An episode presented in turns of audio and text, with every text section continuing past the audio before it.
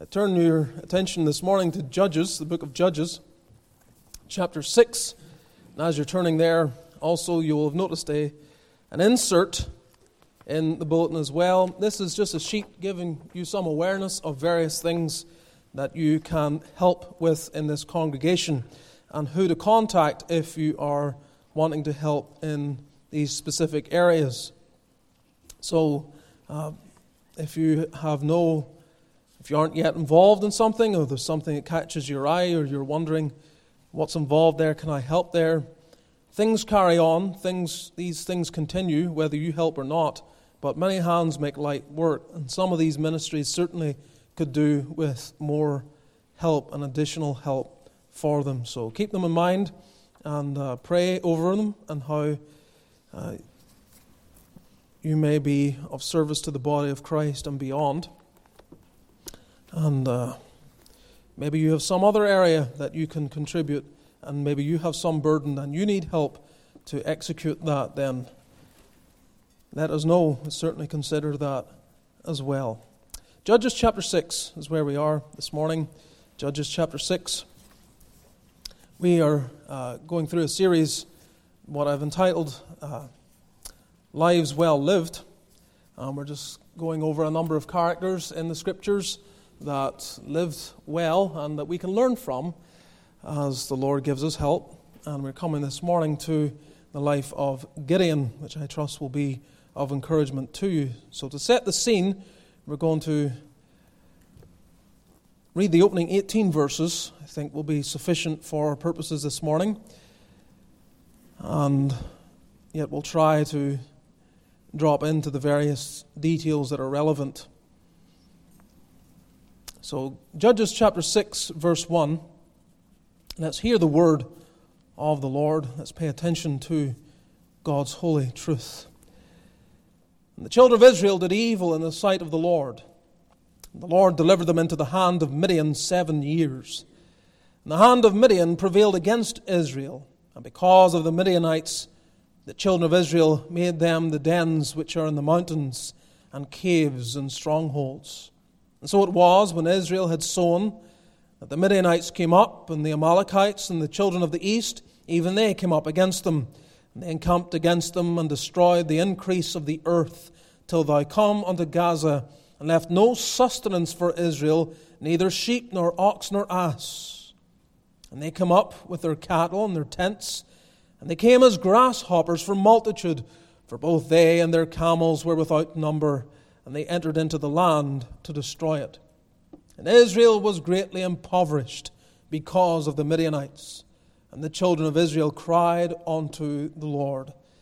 It came to pass when the children of Israel cried unto the Lord because of the Midianites, that the Lord sent a prophet unto the children of Israel, which said unto them, Thus saith the Lord God of Israel, I brought you up from Egypt, and brought you forth out of the house of bondage.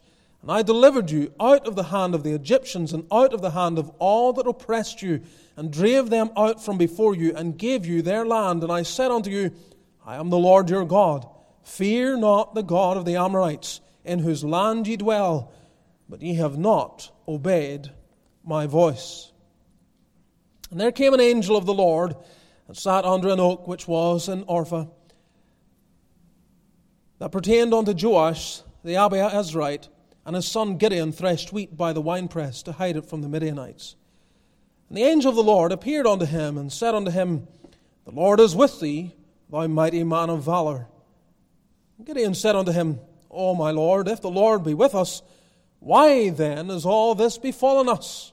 And where be all his miracles which our fathers told us of, saying, Did not the Lord bring us up from Egypt? And now the Lord hath forsaken us, and delivered us into the hands of the Midianites. And the Lord looked upon him and said, Go in this thy might, and thou shalt save Israel from the hand of the Midianites. Have not I sent thee? And he said unto him, O my Lord, wherewith shall I save Israel? Behold, my family is poor in Manasseh, and I am the least in my father's house. And the Lord said unto him, Surely I will be with thee, and thou shalt smite the Midianites as one man. And he said unto him, if now I have found grace in thy sight, then show me a sign that thou talkest with me. Depart not hence, I pray thee, until I come unto thee and bring forth my present and set it before thee. And he said, I will tarry until thou come again. Amen. We'll end our reading there, though we'll be looking at much more of the narrative than this. But may God write His precious word on every one of our hearts. Let's pray. Let's look to the Lord for His help. You need a word from God. I don't know what that is, but the Lord knows, and He will meet that need. Lord, we pray for the help that is necessary. Things are not accomplished by our own strength. Lives are not changed by mere human argument. This people that stand before us today need a word from God. I pray that that word may be forthcoming in power and great influence. So, Lord, I pray for grace both to preach, power to preach, and the help necessary to receive the word. Blessed Spirit, take what is of Thee and apply it with power. Change hearts and lives, even save those that may be in a condition of unbelief this morning. We'll give Thee all the praise. Come, Lord, mercifully. We are not worthy, but may Christ be made much of today, we pray, in His precious name. Amen.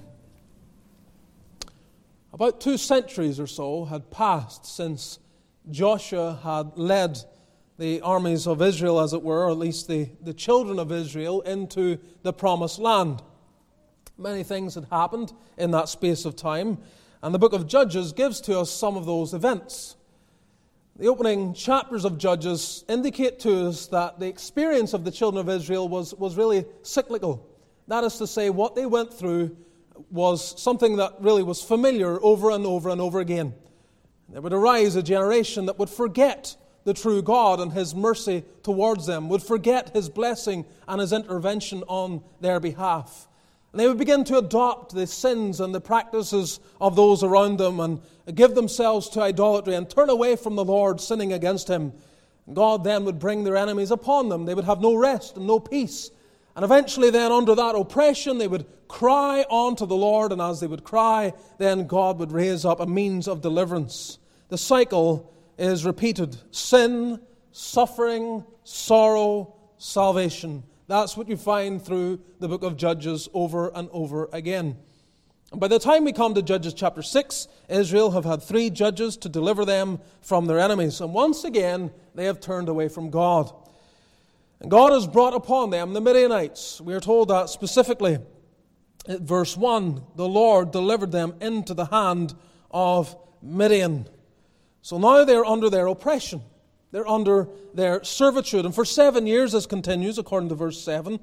And we come then to verse 6, we are told Israel was greatly impoverished because of the Midianites. And the children of Israel cried unto the Lord and so on and so forth. God begins to work in deliverance and intervention for them. Now, the Midianites are found previous in Scripture. They are those that are actually descendants from Abraham. If you were to go to Genesis chapter 25, you would learn from the opening verses there that Midian was one of the sons of Abraham born to Keturah and sent by Abraham to live eastward from where he was. You'll also know that Moses, when he fled at 40 years of age from Egypt, he goes into the land of Midian, and it's there in the land of Midian that he marries a Midianite. So the Midianites were a people with a close connection to Israel. They were people that had a certain familiarity with them. And by Gideon's day, they're being used by God to oppress them because they, they do not worship the true and living God. They are enemies of those who worship the true God, and God makes them an instrument an instrument of oppression, an instrument of humbling. See, God will, will do that. He will do that. And sometimes we, we, we fail to see it. We, we always see the Midianites, and we don't see that God is behind the Midianites. That the rising up of the Midianites and the oppression of the Midianites is only because God is using them, because we have sinned against Him. Well, Gideon then becomes the instrument to deliver the people. And verse 12 is insightful as a summary of, of the Lord coming to him, the angel of the Lord appeared unto him and said unto him, The Lord is with thee, thou mighty man of valor. And this text gives us something of the, the limited yet evident Christ like position that Gideon plays here in the hand of the Lord. He is told that he is that the Lord is with him. This is the, the Emmanuel principle, God being with man. And here Gideon now is the one, as, as God has withdrawn from his people in a certain sense, as he has brought the enemies into their presence to, to persecute them and, and cause them to cry in repentance. It is with this man that God is known. And this man then becomes that instrument in the hand of God. He is the one that manifests God being with his people, just as the Lord Jesus perfectly manifested the same. Never was God with man as it was found in Jesus Christ. But similarly, he is called a mighty man of valor. And our Lord Jesus Christ, when he was upon this earth, was that perfect mighty man of valor. But the expression of that might by his ministry was not by the essence of divinity in his being, but by the fullness of the Holy Ghost upon his life. And that is what is evident here with Gideon as well. It is the power of the Spirit upon Gideon that makes him an instrument in the hand of God. And that's always God's means. God uses men and women, young and old, in every generation that pursue the infilling of the Spirit of God, the empowerment by God. It is by God that they accomplish what they will accomplish, not by their own strength. And it's not just for what's perceived as great and mighty tasks, it's for everything, child of God. How can you faithfully go to work and be faithful and be used by God right there in the place of employment? How is it that you may be a means of blessing in your home, outside of your home, in your community, farther afield? How is it but by the help of the Spirit? Pray for the Spirit. Pray for the Spirit in your life. It is amazing how He uses the weak things to confound the mighty as we recognize the poverty of our own abilities, but how God can use us irrespective of that poverty. So God is going to raise up Gideon to fight against this, or you might term in one sense, an apostate branch Someone who could point back and say, a people who could point back and say, Our father Abraham. But they did not know the God of Abraham. So uh, we've summarized this very simply Gideon, he who battled for God. He who battled for God. Not that he's the only one who ever battled for God, but this is the, the kind of the focus of the, the life that we see in him. And we want again to consider here his call. His call. His call comes in verse 11 and 12 predominantly, where there came an angel of the Lord and sat under an oak which was in Orpha, or, or, Ophrah and pertained unto Joash the Abiezrite. And his son Gideon threshed wheat by the winepress to hide it from the Midianites. And the angel of the Lord appeared unto him and said unto him, The Lord is with thee, thou mighty man of valor. Our introduction to him finds him threshing wheat. It's not a very significant act, but it's something that needs to be done. And so he's engaging in this, this practical way. Never, again, again. God doesn't always meet with us in the place of prayer, though we often have to be there at the place of prayer and frequent the place of prayer. But sometimes the Lord will come to us even beyond the place of prayer. And He will meet with us in places where we may not expect it, even as you conduct your business through the day. Expect God to meet with your heart and to come to your aid. And so here it is with Gideon. Now, often you would, usually rather, I should say, you would thresh wheat in an open place. That's, that's really part of the, what you need to be in an open place where the, the winds can help carry away the chaff and you're left with the actual kernel.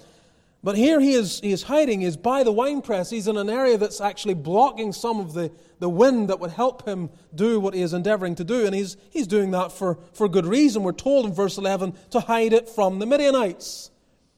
The Midianites were, were coming and taking away everything that they would, they would harvest, leaving them, in the language of verse 6, greatly impoverished. And so he's hiding.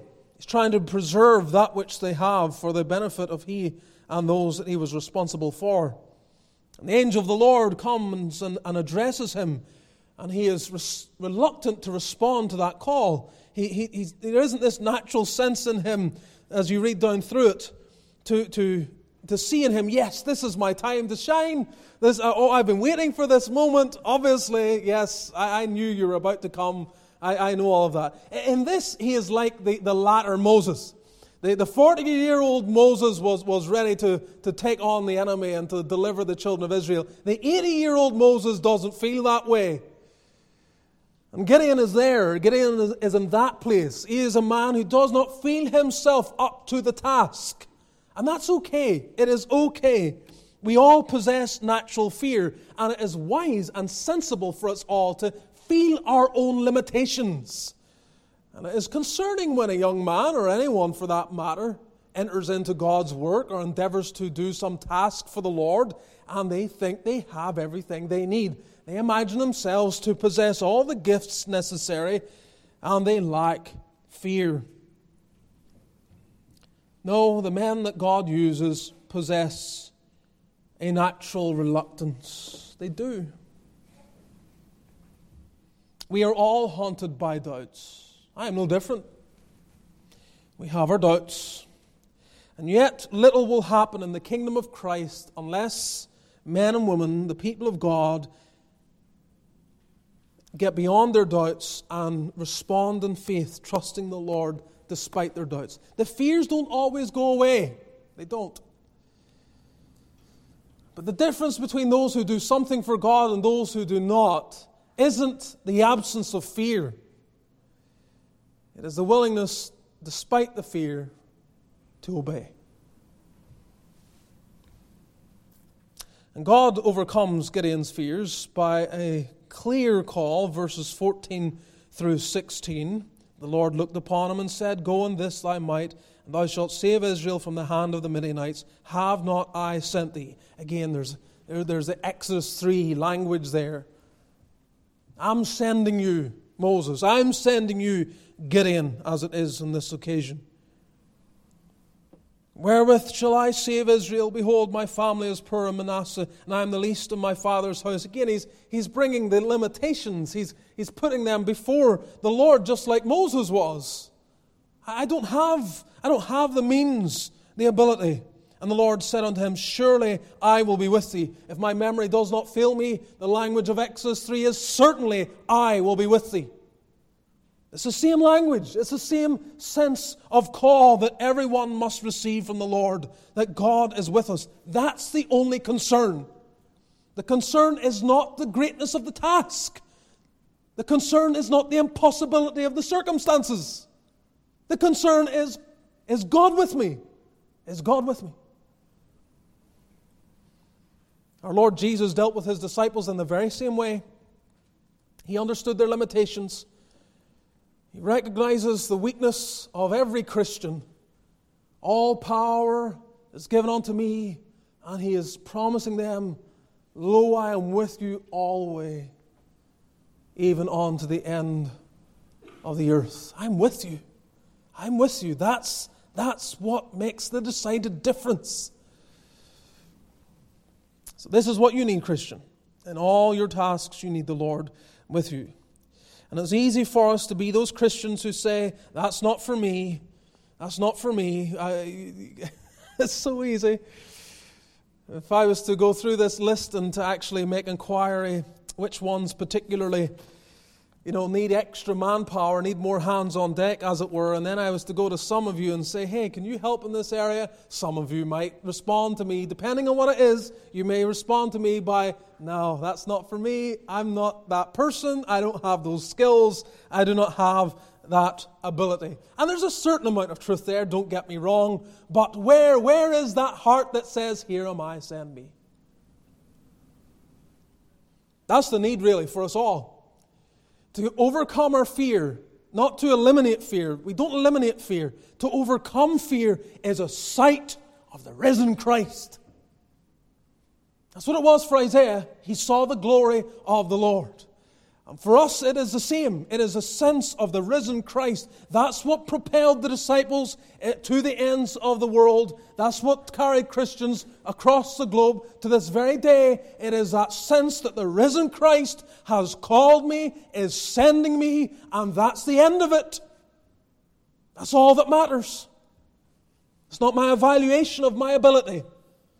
And there are cases in which some objective input is necessary where someone needs to be told, I, I really don't think you're, you're, you're equipped for this or called for this. There are, there are certain times where, where that comes into play, but let us not be so quick to, to adopt that position for ourselves.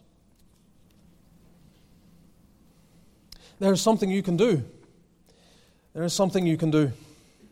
And there's a crying need for us to be ready to receive from God this this command to do whatever it might be, to put our hands to the plough, to engage in the labour, to, to face the, the battles of our day. I don't know where the next Martin Luther comes from. I don't know, know where the next John Calvin appears. I don't know where we have the next Wycliffe. I, I don't know where they come from. All I know is that, that these, these are men that are willing. God always uses the willing, not, not those that are fearless. Every one of us has fear.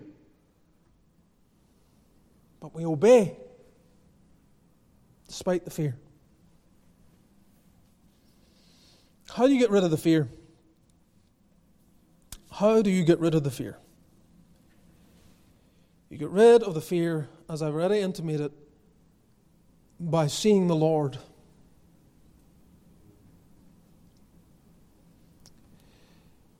When you're fearful, I can tell you when you're fearful to serve or to obey in some fashion, I can tell you now what you're in want of is an encounter with the Lord.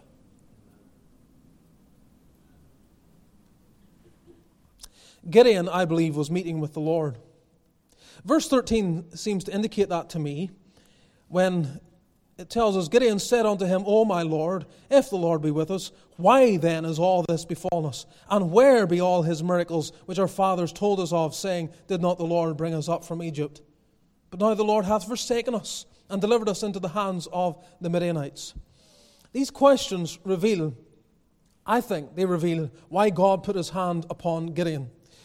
Gideon lived in a time when the spiritual tide was out when, when people were not as interested in spiritual things, when idolatry was very much on display, as we will see in just a moment. Men did that which was right in their own eyes.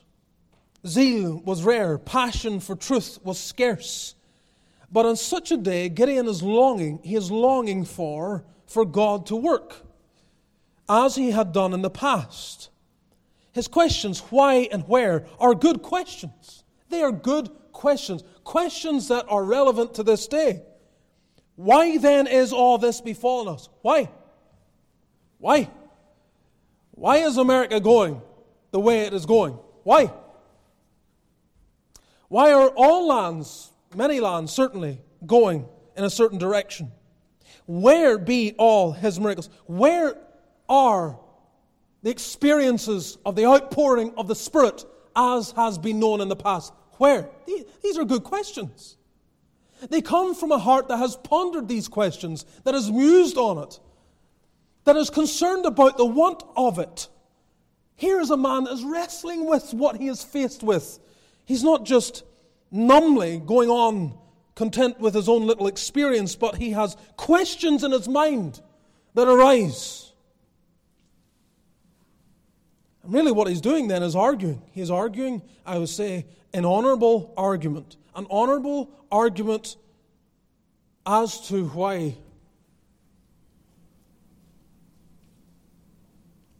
Why are things the way they are? Why are they not as they were before? We need to be able to argue before the Lord and if we're going to argue before the Lord, I mean in, a, in, an honorable way, in a respectful way, if we are going to argue before the Lord, we need to know our Bibles.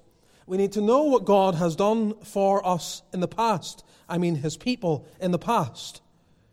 We need to be able to look at things and say, why has all this befallen us? Recognizing that, that this isn't just the Midianites. This is the thing. Verse 6 again Israel was greatly impoverished because of the Midianites. But verse 1 tells us the Lord delivered them into the hand of Midian. It isn't just the Midianites, it is, it is, it is the Lord. So, why would God do this? Where is the evidence of his power as in the past? We aren't to just accept moral degradation. We're not to accept our society and our communities just, just going on into more rebellion against God and His Word. These are not things that we are to accept. Again, we're, we're thinking about the Reformation. This coming weekend will will bring it before us. And, and, and what, happened there? But, but, but people that, that believed in the Word of God and sought to apply it everywhere in society and saw reform. They saw massive reform on a way that was felt right across every level of society. It wasn't perfect. By no means was it perfect. But there was a reversal of that which was going on before, simply because they got serious about God's word and they got serious about repentance. And God was pleased to favor them powerfully.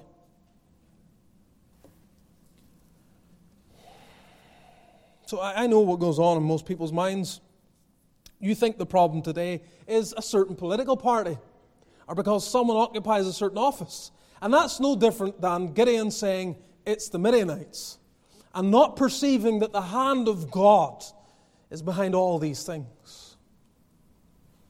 And you can spend all day criticizing and putting up your little social media posts and showing your displeasure at the way the country is run today. And, and, and go ahead. It's not like there isn't, there isn't a foundation. What the Midianites did, for example, was wrong, right? But, but what, what, a vain, what a vain effort to simply see only the enemy as you perceive it, or these people who want to bring in that which contradicts the law of God, to only see that. The question is what, what Gideon says why? Why then is all this befallen us? Gideon seeks confirmation of his call, verse 17 and following.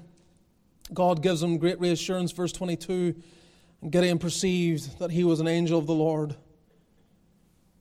Gideon said, Alas, O Lord God, for because I have seen an angel of the Lord face to face. And the Lord said unto him, Peace be unto thee, fear not, thou shalt not die.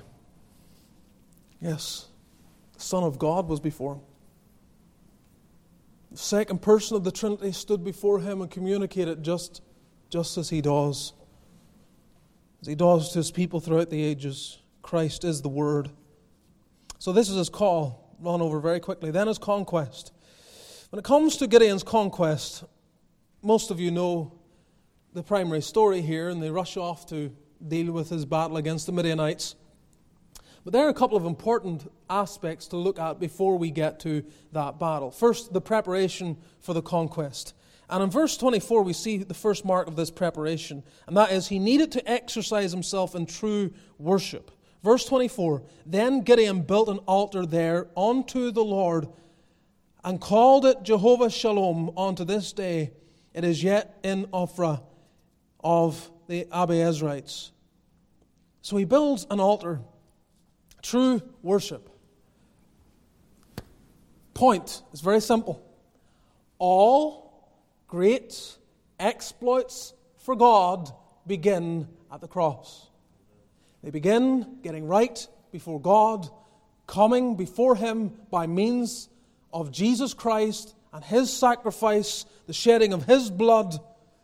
We ourselves need to be rightly prepared. Our own hearts need to be rightly regulated. Our sins must be repented of. And that's what Gideon's doing. He's getting his own, heart right. Again, to draw from Isaiah. To draw from Isaiah, you see here, you see there in his call in Isaiah 6, you see him being brought by the revelation of the glory of God to confess that he was just like everyone else.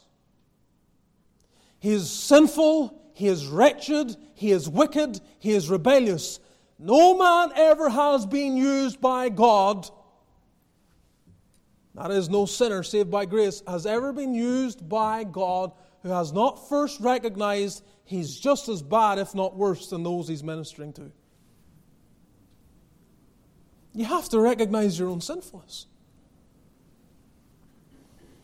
You can't simply look at the sins of society and imagine that you're detached from that, that you have no part in that, that you're not in some way guilty before the same holy God.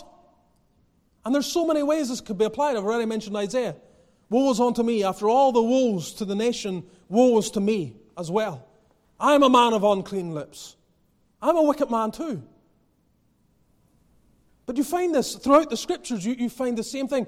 God, God deals with, uses those who recognize their own sin. Read the prayers, for example. I pointed this out, out before. Read the prayers of Nehemiah, of Daniel, of Ezra. Read the prayers of those men, and they always include themselves in the confession of sin. It's not their sins or the sins of our people. It's we have sinned. Now, those men had not done the things that some others in the nation had done, but they did not exclude themselves. So, so let us get that. Let us get that. Look out at the state of America today. See all the sins, and you think, those people out there. See, that's. the church is so devoid with a sense of the glory of God. All we can see are the great crimes out there. We can't see our own sins. We are not getting before the altar, even Jesus Christ crucified, and pleading forgiveness for our own sins, the grounds of our own acceptance before the Lord. He needed to exercise himself in true worship. It is the worshippers, the true worshippers, penitent worshippers, that see the conquest turned for the glory of God. But also, not only did he need to exercise himself in true worship, he needed to help end false worship.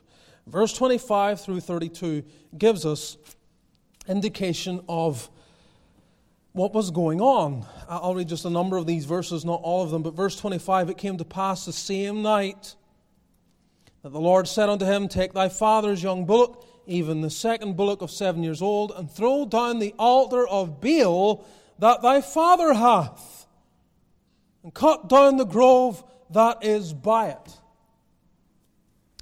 Your father has an idol, it needs to be thrown down. It's one thing to do just some, any old idol, it's another thing to actually know that it's on the property of your own father.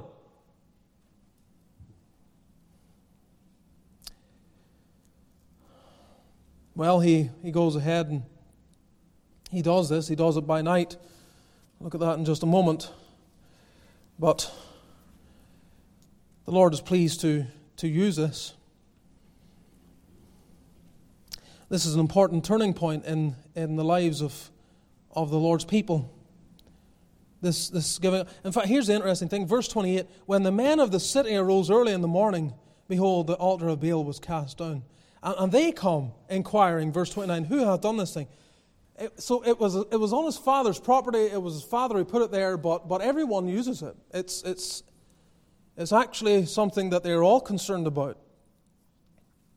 So, so let's, let's just step back again. Let's take the big picture look. What's going on here? Here's a people oppressed by the Midianites, by the hand of God. Eventually, because of their impoverishment, their physical impoverishment, they're, they're, they're having their wealth stripped from them. Their fields are being stripped bare. Their oxes and everything are being taken from them by this nomadic people who gallop around on camels. And they cry to the Lord. And as they cry to the Lord, God's preparing a man to bring deliverance. And before they ever go to war, first this man must rightly worship God, and then the idolatry needs to be dealt with. There's no point. They, they have to deal with the root of the problem. The reason for the Midianites was their idolatry. It was the fact that Baal had place in Israel and was worshipped by the communities. It's that fact that brought the Midianites. What's the point in going out to war when the source of the problem is still there? again, illustrating for us, illustrating so beautifully for us this morning, that pointing fingers at political parties and this person and that person solely, without the ability to see the idols of our own hearts, is the most vain exercise that we can engage in.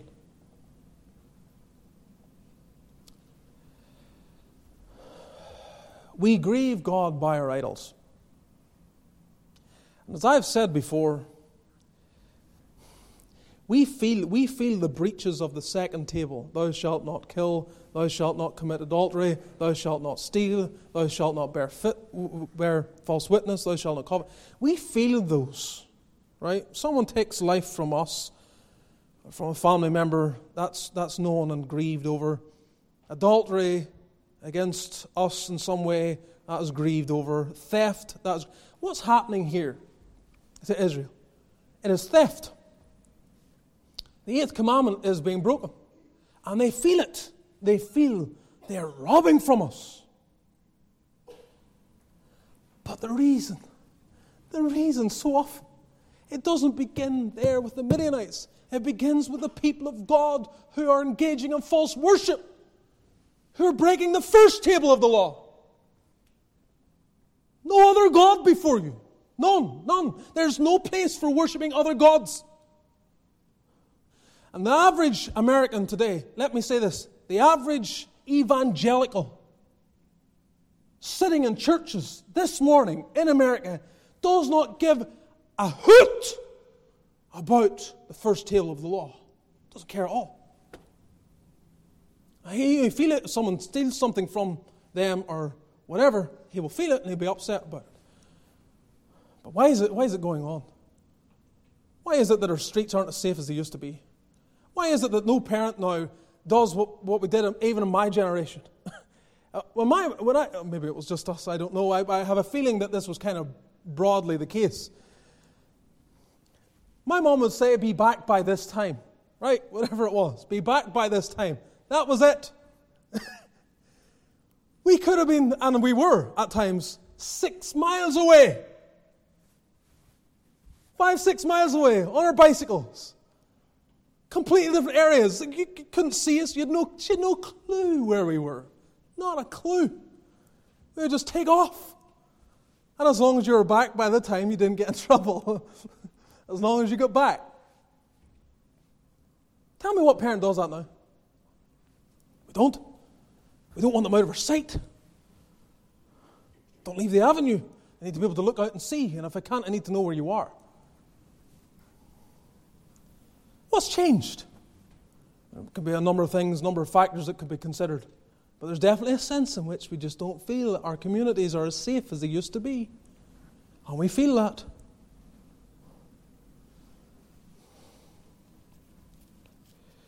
But the problem is not looking at the government, looking at the legislation, looking at the laws, looking at. The problem is our communities no longer fear God. They have absolutely no sense of who God is. And even in the church, we have so, so brought God down that most Christians haven't the first clue who it is they claim to worship. And this is the great crime of America.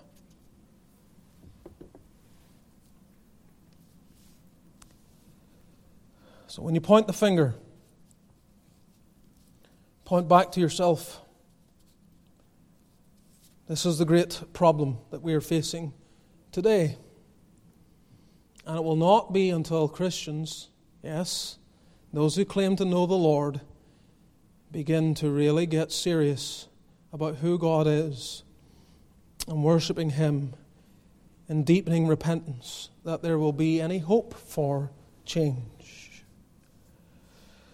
Gideon's called down to pull down the false worship, no compromise with it, not make excuses for it. And this is necessary. This is necessary. We need, we need to do that. We need to, to worship the Lord aright. There are idols that need to be torn down. Maybe even they're here.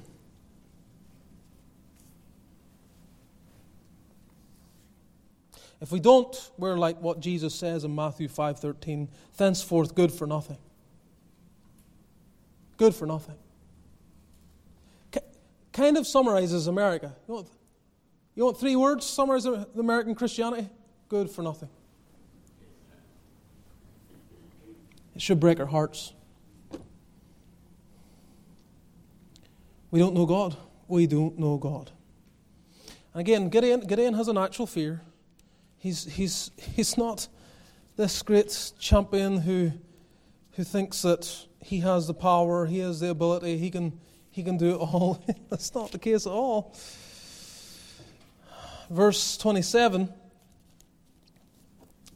Gideon took ten men of his servants and did as the Lord had said unto him, and so it was, because he feared his father's household and the men of the city, that he could not do it by day, that he did it by night.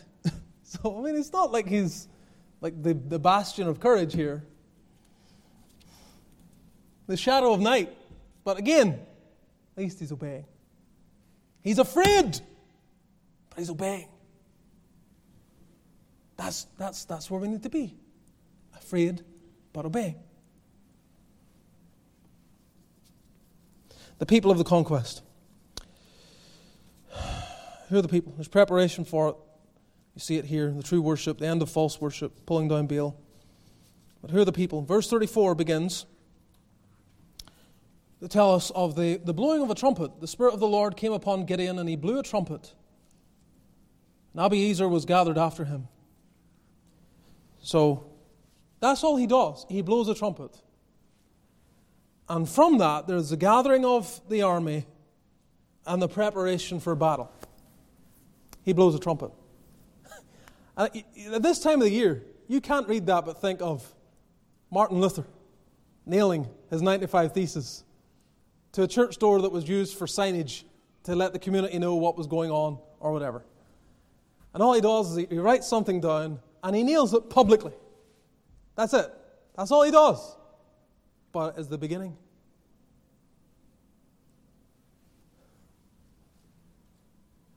One blast of a trumpet used by God can change an entire generation.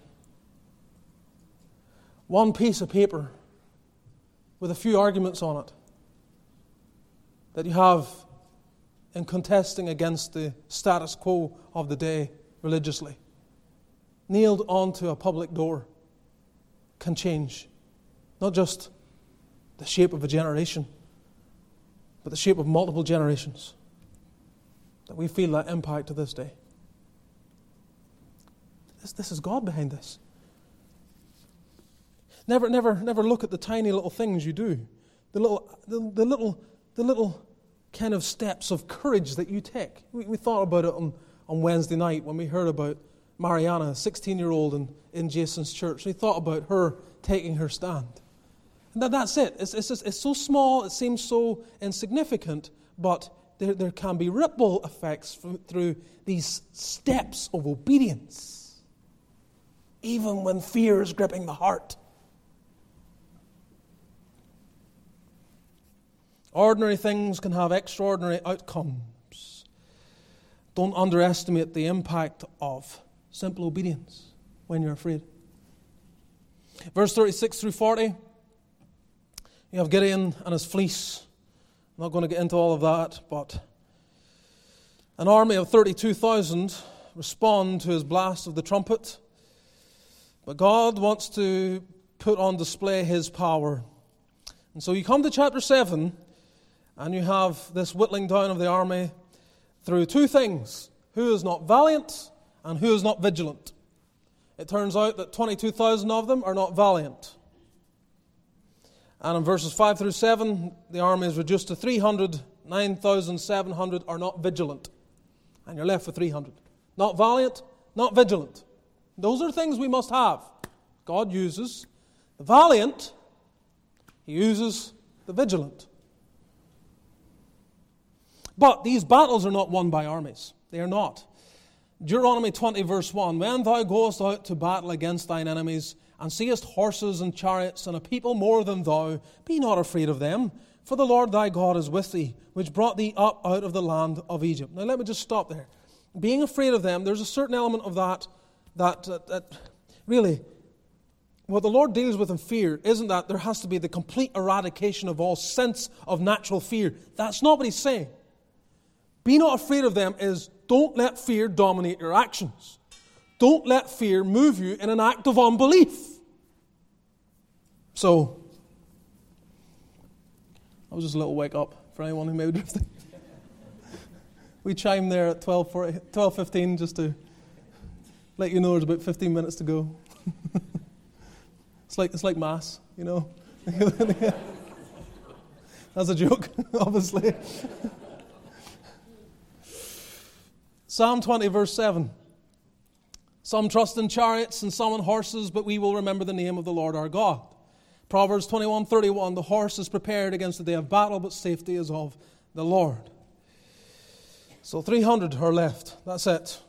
this is just adding to Gideon's fear. But he is going to obey despite the fear. Battle for God despite the fear. That's it, Christian. That's it, homeschool moms who have your fears. Am I doing a good job? Am I? How will they turn out? Battle for God despite the fear. Keep being faithful despite the fear. You just, you just you keep on keeping on. That, that's the lesson. And you make sure that your own sins are confessed and your own weakness is recognized and you're utterly dependent upon God. You can't do it. It's a great danger to, to think that you have it yourself. You have the ability yourself. You don't. Verses 9 through 25 gives us the pursuit in the conquest. The account of how Gideon and his 300 men witnessed the destruction of 120,000 men with nothing but trumpets, pitchers, and torches for each man. When you get to verse 24, Gideon sent messengers throughout all Mount Ephraim, saying, Come down against the Midianites and take before them the waters unto Bethbarah and Jordan. And all the men of Ephraim gathered themselves together and took the waters unto Bethbarah and Jordan. He, he, he's, he's like, let's, let's keep pushing. Let's not give up. Let not one victory cause us to be relaxed. Yes, yes, we're not in the business of being content with partial victories partial victories. Thank God for partial victories. But we want, we want complete victory. We don't relax. This is, this is why this is why the battle must be pressed to your dying breath. Christian, older person, older person especially, content, perhaps tempted, maybe to put up your feet as if you've had some partial victories. And now you can sit back. Absolutely not. Don't give in to the temptation. Oh, what you do may be adjusted, and what you're able to do may have changed over the years. And your giftings may be refined so that you're better utilized in one way rather than in another way. But, but don't, don't stop. Finish the job. Finish the job. Keep going on to your dying breath, living for Christ honoring his name, being a praise in this perishing world to the glory of the salvation provided for in Christ. Victory is not reason to relax, it is a call to labor more, especially because the devil is never far away. And you come to chapter 8, the men of Ephraim get involved, and we're told, they ask this question Why hast thou served us thus, that thou calledst us not, when thou wentest to fight with the Midianites? And they did chide with him sharply. Why didn't you bring us in? Why weren't we invited to come? And you just think to yourself, wise up. Just enjoy the victory. So don't, give the, don't give the man a hard time.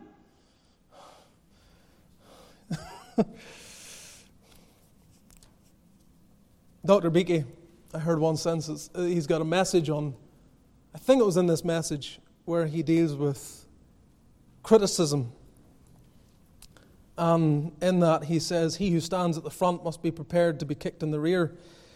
And uh, there's truth, there's truth in it. No, no man is perfect. No man thinks of everything. No man has it all. Absolutely not. And so there's always criticism that can be leveled. Always. Always. But, but be thankful. Don't, don't start chiding the man as he's endeavoring to do his best. And they, they, really, what happens here, and I'm, I can't read it all. I encourage you to read these chapters, but, but they take personal offense. That's really what it's about. They take personal offense at this. I think, what, how sad. How much bad can be, can be done? How the devil can make inroads when people take personal offense. What's the answer to that, to the initial rise of personal offense? What's the biblical answer to a sense of, I've been personally offended? Number one, stop. Just stop, right? Stop being so filled with self importance. And number two, if it's really significant, like if it really is a matter that is important, go to the one who caused the offense. Matthew 18. Simple. Go to them. Let them know. They maybe not aren't even aware of it. They're oblivious to it. They haven't even the first clue that that caused offense. They don't know how you, you, you interpreted all of that. They're not even thinking, like Gideon, not even thinking about it. Personal offense is pride. Always. Always. Either pride or, or a little impetus to, to actually help a person, to help a brother or sister out who's, who, who does need, um, who needs to be told directly. Needs to be told, you know, that, that, that, that's an issue there. You, you shouldn't say those things or do those things or whatever. And that brother or sister, we trust, will receive it graciously. But personal offense and getting all upset like the Ephraim, Ephraimites here do, it's, it's just not, it's not helpful. But time is running on here. I want to move on. There's a wonderful little phrase here in verse 4. Gideon came to Jordan and passed over, he and the 300 men that were with him, faint yet pursuing them faint yet pursuing. That, that's life, isn't it? Some of you, you feel the faintness. You feel the faintness. Tired. Life's wearying. There are challenges, there are battles, there are temptations and trials, there are pressures and difficulties, there are obligations and responsibilities, there are all sorts of things, and they press and they press and they press and they press and they press. This is wonderful. Faint yet pursuing. How many times our Lord Jesus did that? How many times? Utterly weary in body. Barely opportunity to get any sleep whatsoever. Constantly pressed on by, by people and by their demands and by their questions and desires. No doubt many times faint, yet pursuing. So this is Christ likeness. It is, it is perseverance.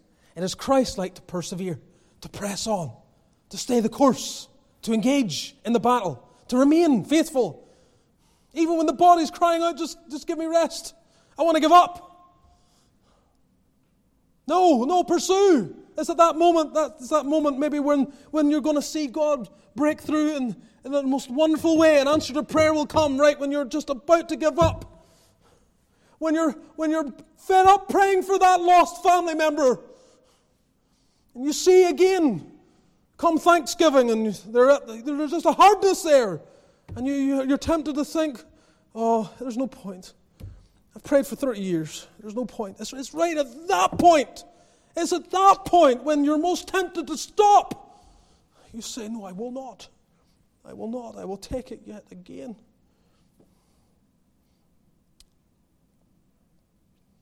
I will yet pursue. Don't get faint, Christian. That's what the devil wants.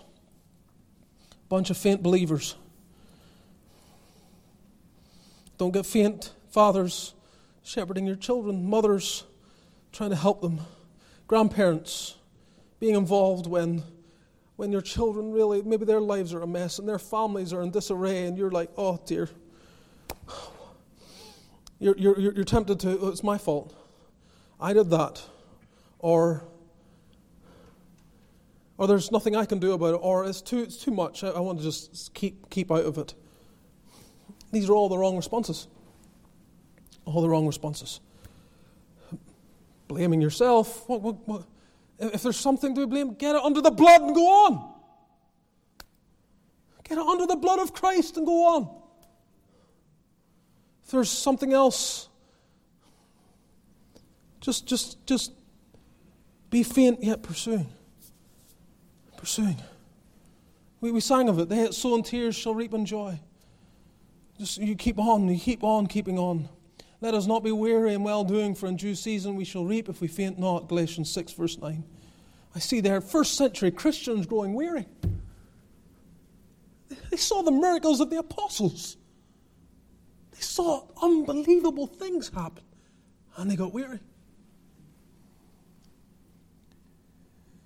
1 Corinthians 15 56, therefore, my beloved brethren, be steadfast, unmovable, always abounding in the work of the Lord, for as much as ye know that your labour is not in vain in the Lord. Yes, they that wait upon the Lord shall renew their strength. They shall mount up with wings as eagles. They shall run and not be weary. They shall walk and not faint. Faint yet pursuing. That's you. I, I, I feel that that may be many of you here this morning. Faint,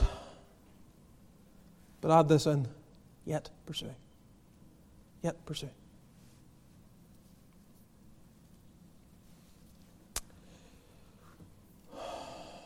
Time is gone.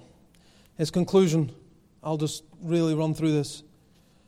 Gideon was not a perfect man, but he is mentioned in Hebrews 11, so that's to his credit. And there were great exploits that he accomplished for God, but he didn't end particularly well. We're told of a decline in verse 22 and 23 of chapter 8. The men of Israel said unto Gideon, Rule thou over us, both thou and thy son, and thy son's son also, for thou hast delivered us from the hand of Midian. And Gideon said unto them, I will not rule over you, neither shall my son rule over you. The Lord shall rule over you. Okay, so that's fine. He, he, is, he is tempted here to do something, but he keeps away from it. But verse 24 goes on Gideon said unto them, I would desire a request of you that you would give me every man the earrings of his prey, for they had golden earrings because they were Ishmaelites. And they answered, We will willingly give them. And they spread a garment and did cast therein every man the earrings of his prey. And so on and so forth. They, they, he takes this. And verse 27 Gideon made an ephod thereof and put it in a city, even Ophrah. And all Israel went thither, a whoring after it which thing became a snare unto, unto Gideon and to his house.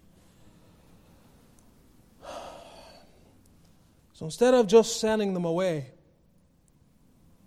it will not be so, and ending it there. His, his decline leads to this digression, brings back false worship. And in verse 30, we are told Gideon had three score ten sons of his body begotten, and he had many wives. So he embraced the lifestyle of those around him. He, he feels in, numeral, in numerous ways. And in that, he is like most of the characters of Scripture, most of the lives well lived. Every single one of the individuals that we will look at, every single one of them had failure. And this, this failure pointed people to look for another Savior. There must be someone else to deliver us. But we can learn from the good and get in. Feel weak?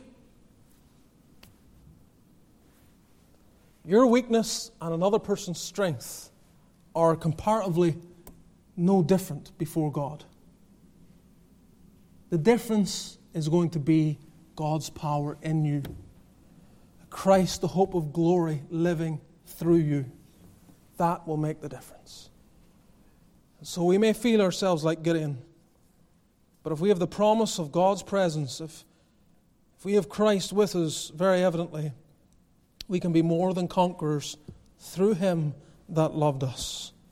And we can battle for God in our day, just as Gideon did in his day. May the Lord help us. Let us pray.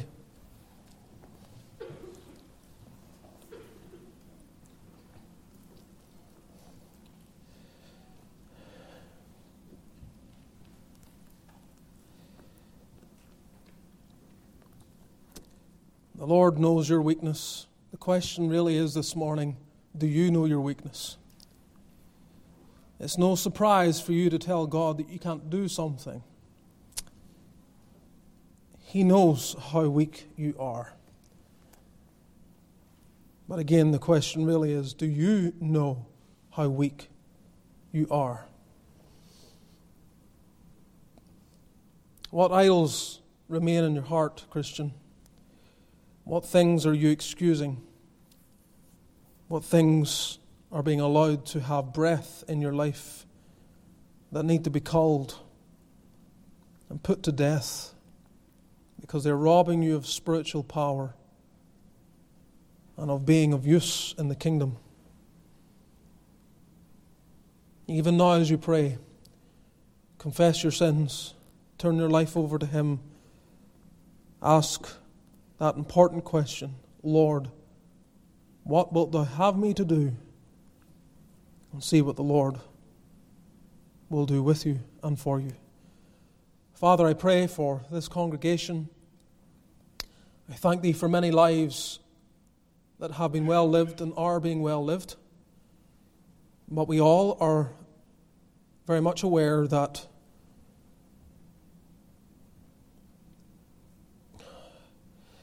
we need more deliverance, Lord. Deepen our repentance. Help us to live in the shadow of the cross.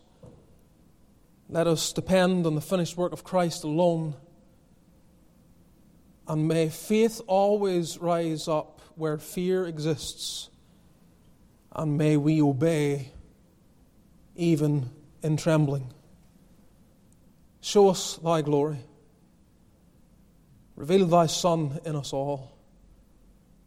God of mercy on those without Christ this morning who need the greater Gideon to come to their rescue and save them out of all their troubles. Lord Jesus, have mercy. Bless us then as we part from this place. Command blessings upon Zion, dear God. Bring us back here tonight to praise Thee. And may the grace of our Lord Jesus the love of God our Father and the fellowship of the Spirit be with all thy people now and evermore. Amen.